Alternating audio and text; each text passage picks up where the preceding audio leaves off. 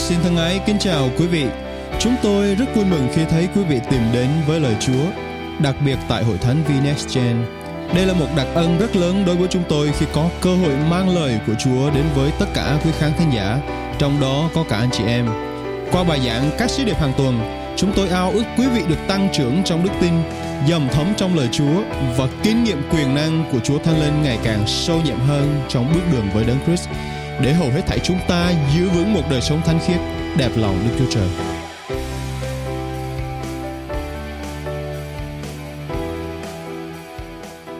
Hallelujah. Cảm ơn Chúa. Anh chị em có hào hứng chúng ta sẽ đi tiếp tục một loạt bài giảng có tên là Vương quốc Đức Chúa Trời. Chúng ta hãy nhìn qua người bên trái bên phải và nói là Vương quốc Đức Chúa Trời. Amen. Cảm ơn Chúa. Chúng ta có hào hứng khi mà chúng ta khám phá về chủ đề này không? Có ai trong chúng ta cảm thấy thật là uh, vui mừng khi chúng ta đến với chủ đề này? Và trong suốt năm tuần sắp tới chúng ta sẽ nói về vương quốc của Đức Chúa Trời. Amen. Mỗi ngày chúng ta nói về công việc ngày sống chúng ta nhiều đó anh chị em ơi. Chúng ta gặp nhau, chúng ta nói về công việc làm chúng ta. Bạn bè gặp nhau trong trường học thì nói về việc học của chúng ta. Anh em, chị em trong nhà thì gặp nhau thì nói về những chuyện linh tinh trong nhà đúng không? Và năm tuần sắp tới chúng ta sẽ nói về vương quốc của Đức Chúa Trời. Amen thưa anh chị em. Chúng ta sẽ không nói về vương quốc đời này nhưng mà chúng ta sẽ nói về vương quốc Đức Chúa Trời. À, nguyện xin Chúa ngài ban phước cho chúng ta để qua năm tuần tiếp theo chúng ta sẽ kinh nghiệm nhiều hơn nữa về những điều của vương quốc của Chúa là như thế nào. Và tôi rất là hào hứng về chủ đề này vì đây là những điều mà để chúng ta à, hiểu sâu hơn nữa về cách vận hành và những điều thuộc về vương quốc của Đức Chúa Trời. Và chủ đề ngày hôm nay có tên là nhà tạm. Anh chị em hãy nói lớn là nhà tạm. Hãy nói lớn một lần nữa nhà tạm. Cảm ơn Chúa. Vì khi mà nói nhà tạm thì chúng ta hình dung đến điều gì?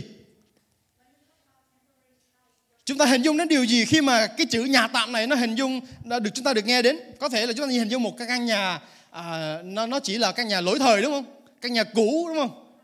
Căn nhà sống mà nó sập sệ rồi nó dơ bẩn rồi có thể chúng ta không sống được bao lâu đúng không anh chị em?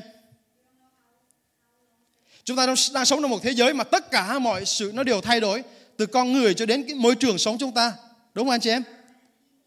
Cho đến hoàn cảnh cho đến những con vật đồ vật mọi thứ trong môi trường xung quanh chúng ta thay đổi mỗi ngày. Mỗi thì giờ và thậm chí mỗi giây, kính thưa anh chị em. Và khi mà chúng ta ở trong những môi trường như vậy, thì chúng ta bắt đầu như thế nào anh chị em? Có người đang ngủ gật rồi anh chị em ơi.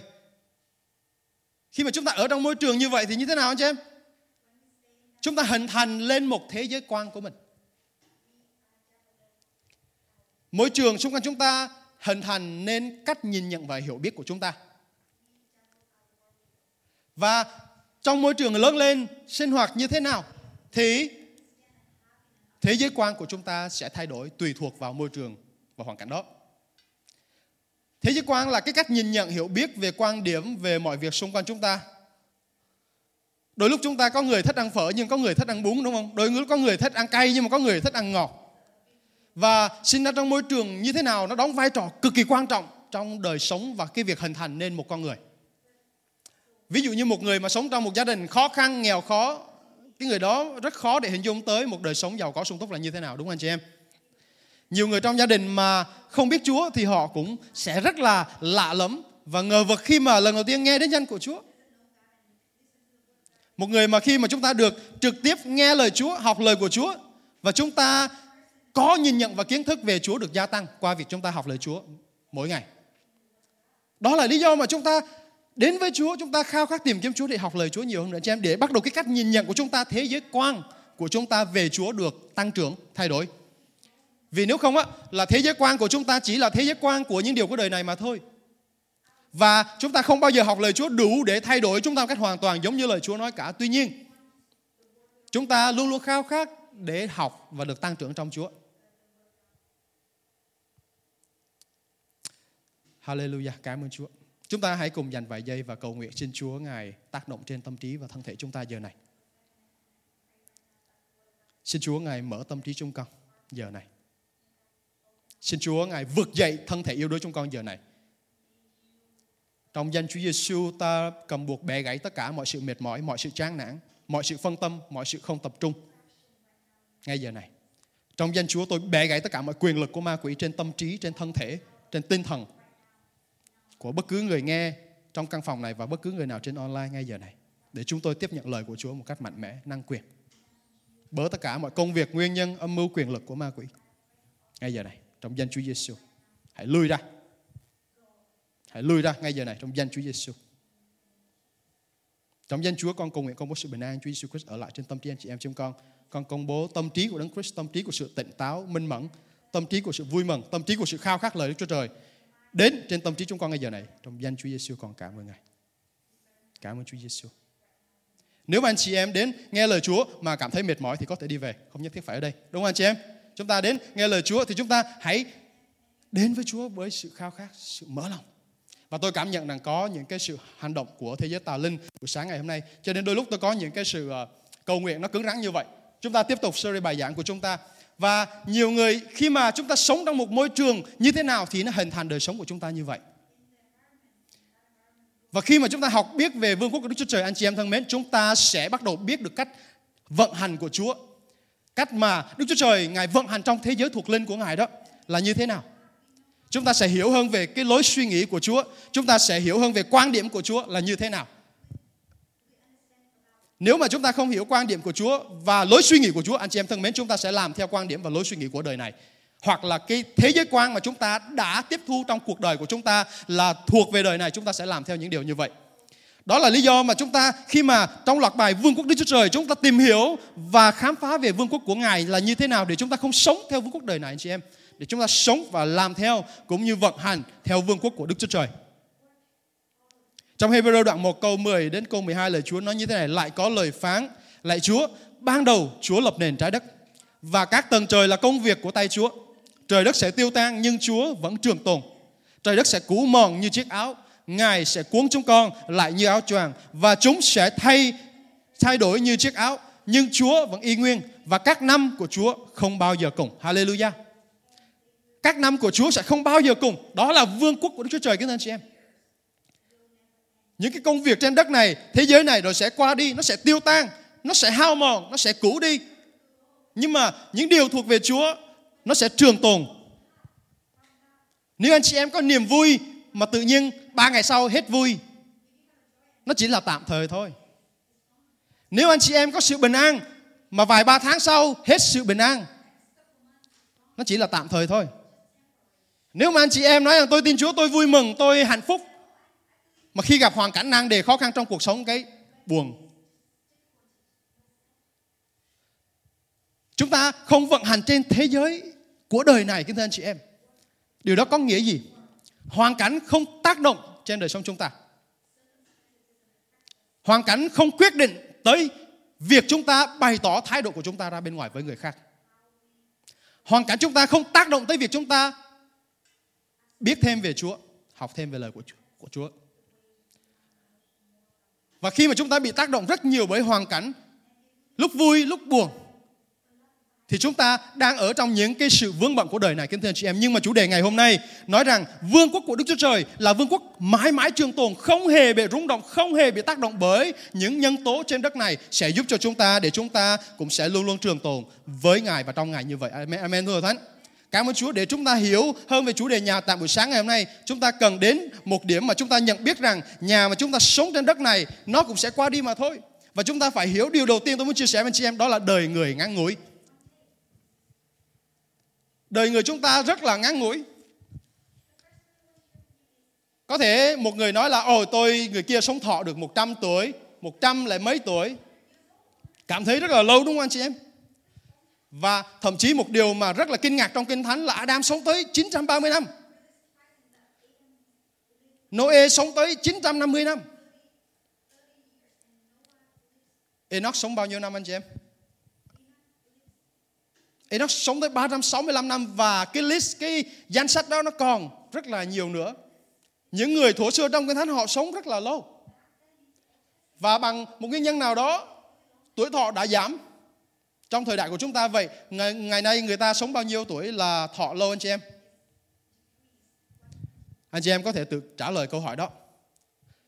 Nhưng mà một điều tôi muốn chia sẻ với anh chị em buổi sáng ngày hôm nay là cho dù chúng ta có sống lâu đi chăng nữa, mọi người đều phải chết. Anh sống một ngàn năm anh cũng chết. Anh sống 300 năm anh cũng chết. Anh sống 100 năm anh cũng chết. đời sống của một người mà trong mắt của Chúa lại còn ngắn ngủi hơn rất là nhiều. Thi Thiên trong đoạn 39 câu 4 câu 5 là Chúa nói như thế này: Lạy Đức Giê-hô-va, xin cho con biết sự cuối cùng của đời con và số các ngày con là thế nào. Xin cho con biết đời mình mỏng manh dường bao. Kìa, Chúa khiến ngày tháng ngày Chúa khiến tháng ngày của con dài bằng găng tay và đời con là con số không trước mặt Chúa. Phải mỗi người dù đứng vững cũng chỉ như hơi thở. Chúng ta thấy đời sống của chúng ta được bày tỏ miêu tả trong Kinh Thánh như vậy đó. Nó chỉ là thoáng qua, mỏng manh. Nó chỉ là như hơi thở mà thôi đối với Chúa. Vì Ngài trường tồn lâu dài còn chúng ta thì tạm bỡ. Gia cơ trong đoạn 4 có một lần kia chúng ta học Kinh Thánh và thấy rằng đây là một đoạn Kinh Thánh mà nói rằng một người đừng khoe khoang về những việc của ngày mai. Một người trong Kinh Thánh trong đoạn Gia cơ đoạn 4 nói rằng Ờ tôi sẽ đi đến một thành phố kia, tôi sẽ làm điều này, làm điều kia, kinh doanh thành công và chúng ta sẽ có được một tài sản lớn. Nhưng mà lời Chúa trong Gia câu đoạn 4 câu 14 nói như thế này, Nhưng anh em không biết ngày mai sẽ thế nào, Sự sống của anh em là gì. Vì anh chị em chỉ là hơi nước Xuất hiện trong giây lát rồi lại tan ngay. Cuộc đời chúng ta nó ngắn ngủi vậy đó, anh chị em, Chúng ta sẽ không biết lúc nào hơi nước của mình sẽ tan ngay. Mà nếu mà cuộc đời chúng ta ngắn ngủi rồi Mà chúng ta còn làm những điều Vô nghĩa, Không chính đáng nữa, Thì anh chị em nghĩ cuộc đời đó sẽ như thế nào?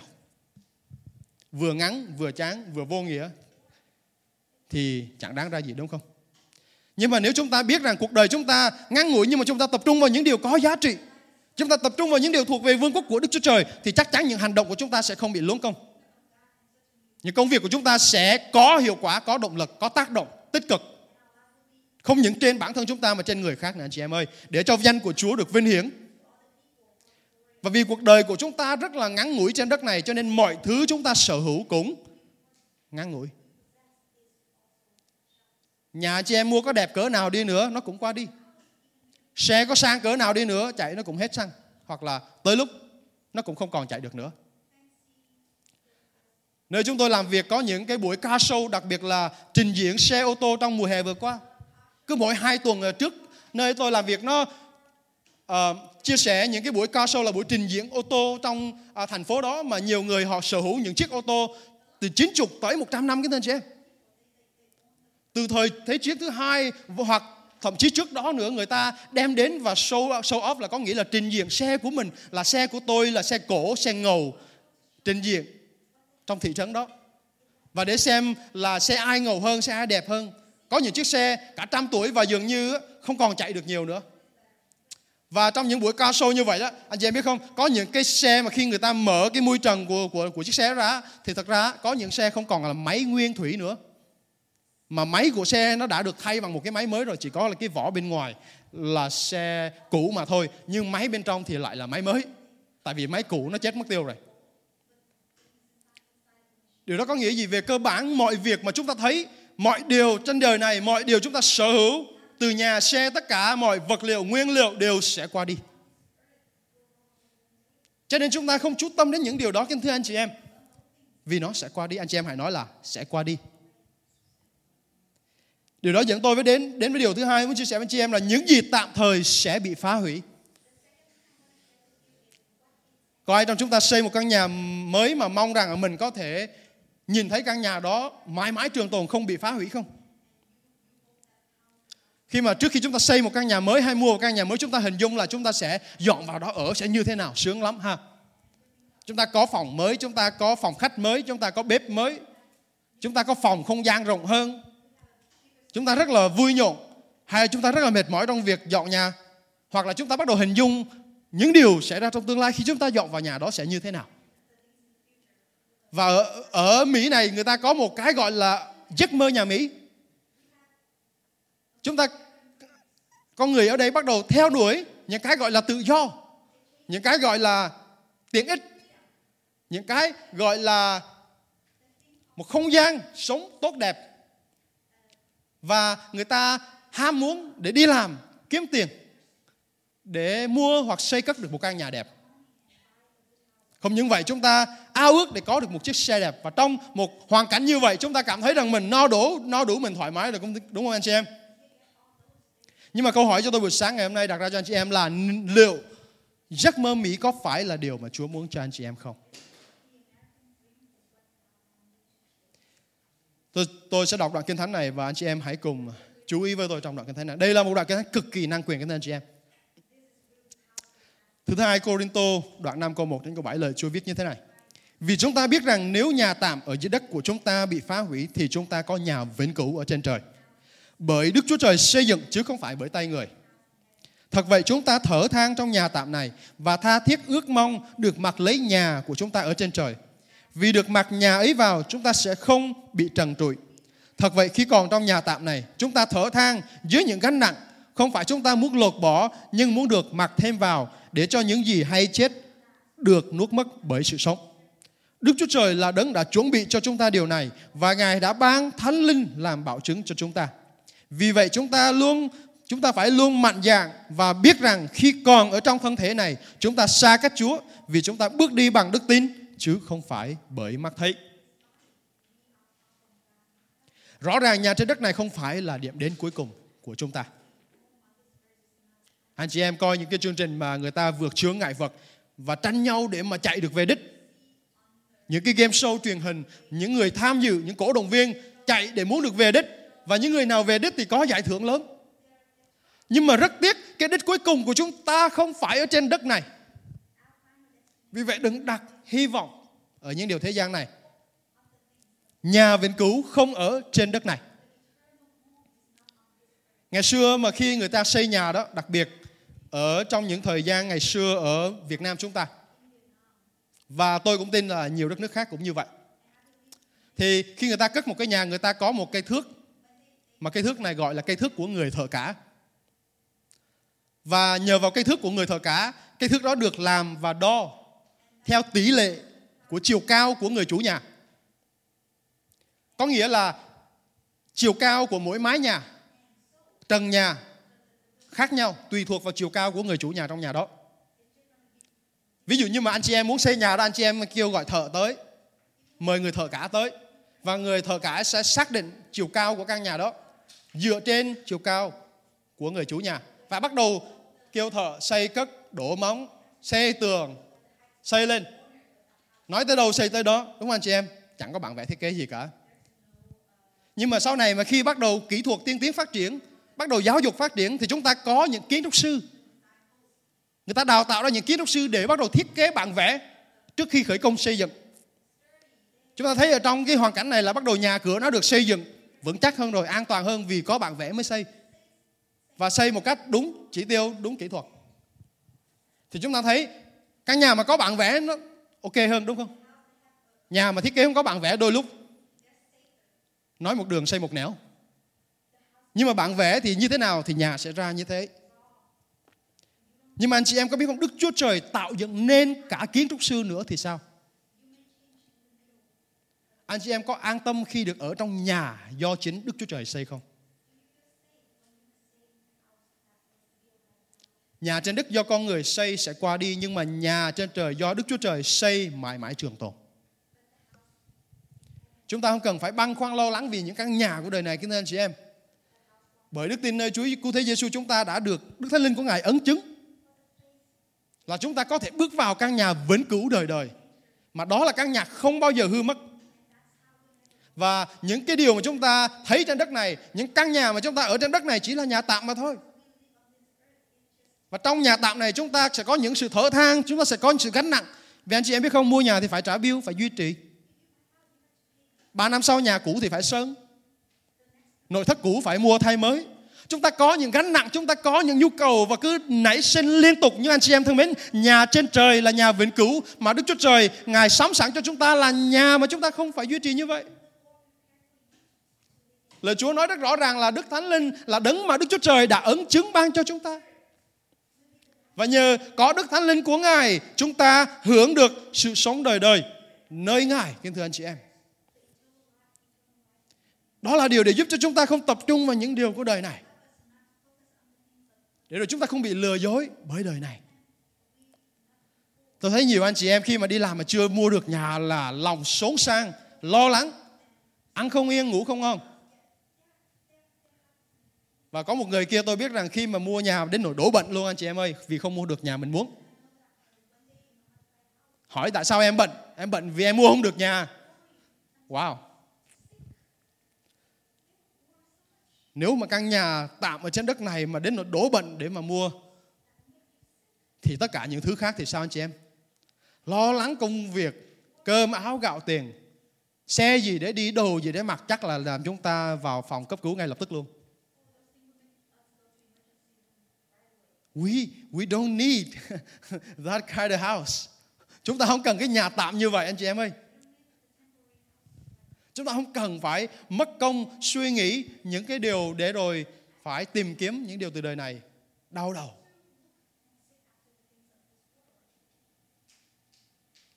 Trong thời đại chúng ta sống, thông tin luôn luôn tràn ngập, tràn lan. Anh chị em bây giờ đi đâu cũng thấy thông tin hết. Đi xe trên đường thì thấy những cái bảng quảng cáo rất là lớn. Chúng ta đi ờ, vào trong một cái nhà hàng thì thấy những cái bảng giá menu. Chúng ta lên Facebook thì chúng ta thấy bao nhiêu là bản tin về người này, về người kia. Chúng ta mở kênh truyền hình lên thì thấy bao nhiêu là thời sự, thông tin. Và thông tin nó đập vào mắt của chúng ta mọi lúc mọi nơi, mọi hoàn cảnh. Và nhiều công ty nhiều khi họ sẵn sàng chi trả một số tiền rất lớn anh chị em để quảng bá thông tin nhằm bán được sản phẩm. Nhưng mà chúng ta thì sao? Chúng ta hãy học cách để giữ mình và nuôi mình bằng lời của Chúa kính thưa anh chị em. Vì không khéo chúng ta cũng sẽ rơi vào những sự lừa dối của đời này để rồi tiền mất tật mang. Nhận được thông tin nhưng mà chẳng nhận được phước hạnh nào cả. Nhưng mà lời của Chúa, chúng ta nhận được thông tin là nhận được sự sống. Có nhiều anh chị em nói, ờ tôi đọc hết sách Kinh Thánh rồi, sướng quá.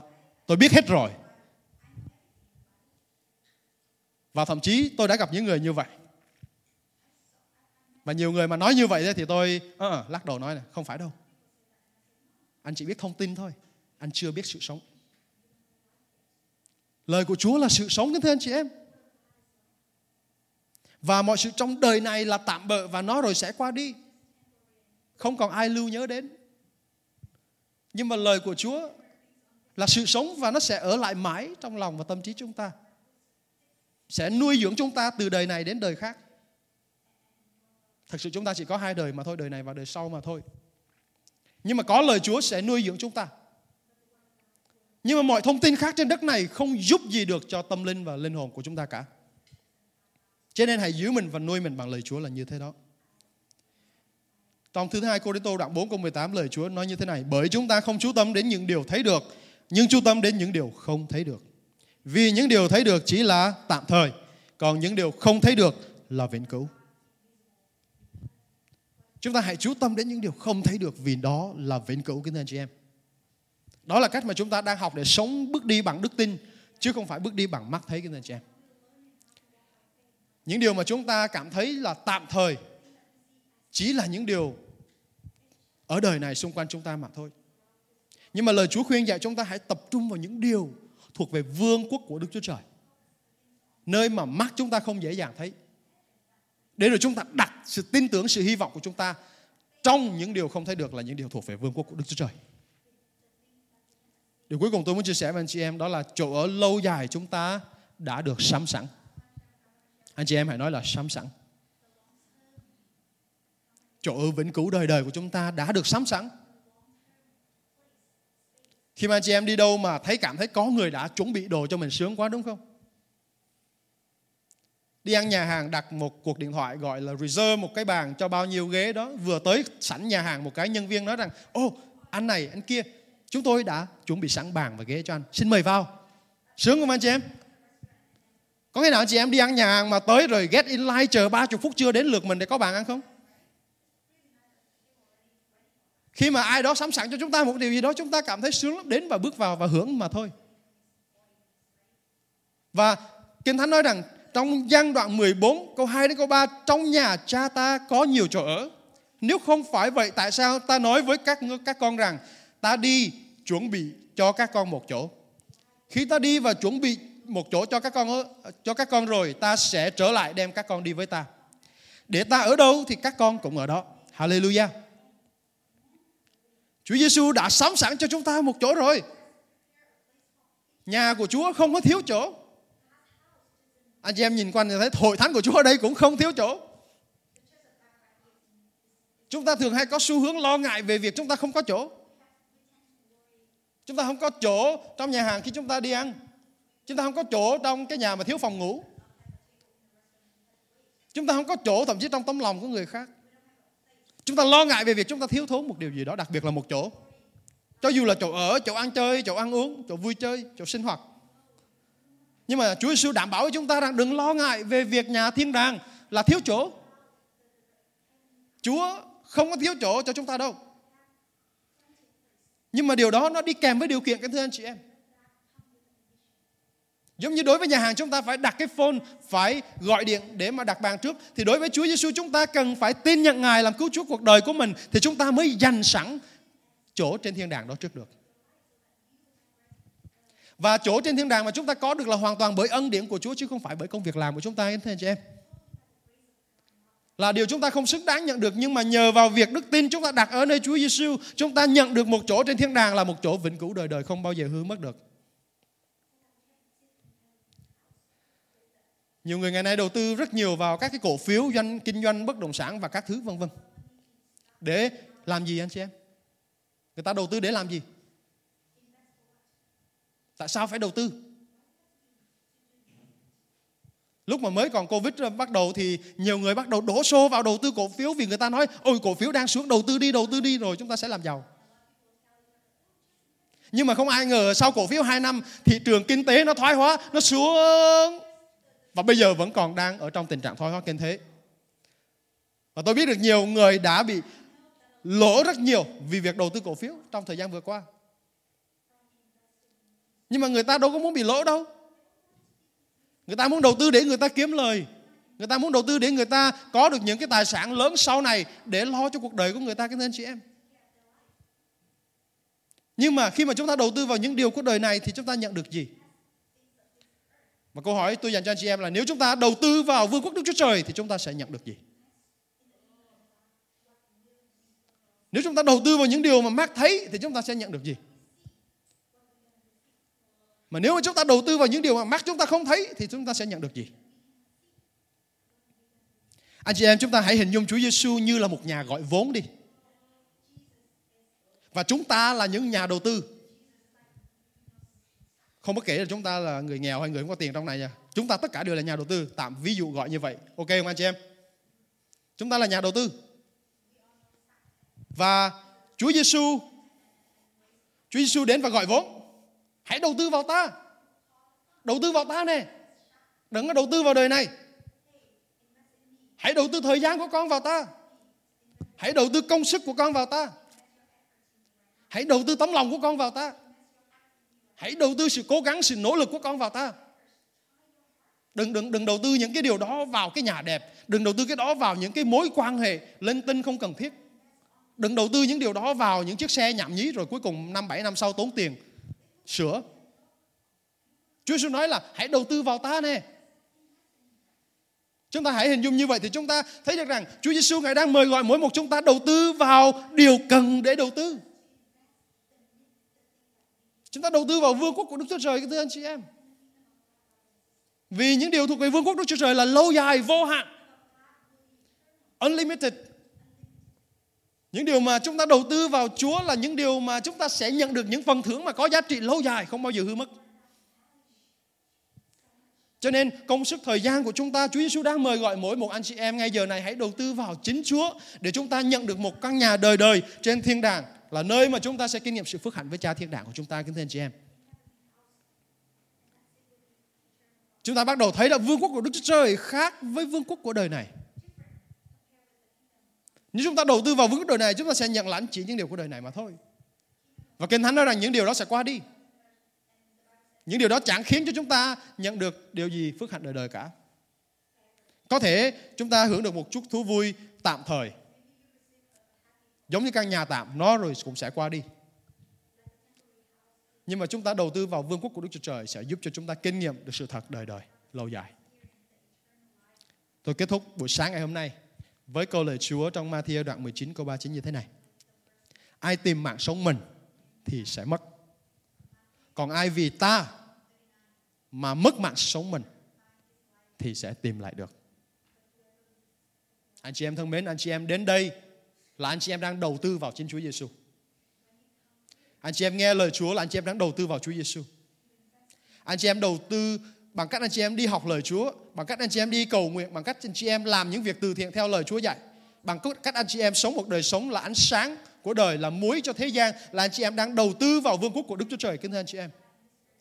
Và một nguyên tắc để chúng ta cần nắm rõ đó là nếu chúng ta đầu tư nhiều thì chúng ta gặt được nhiều.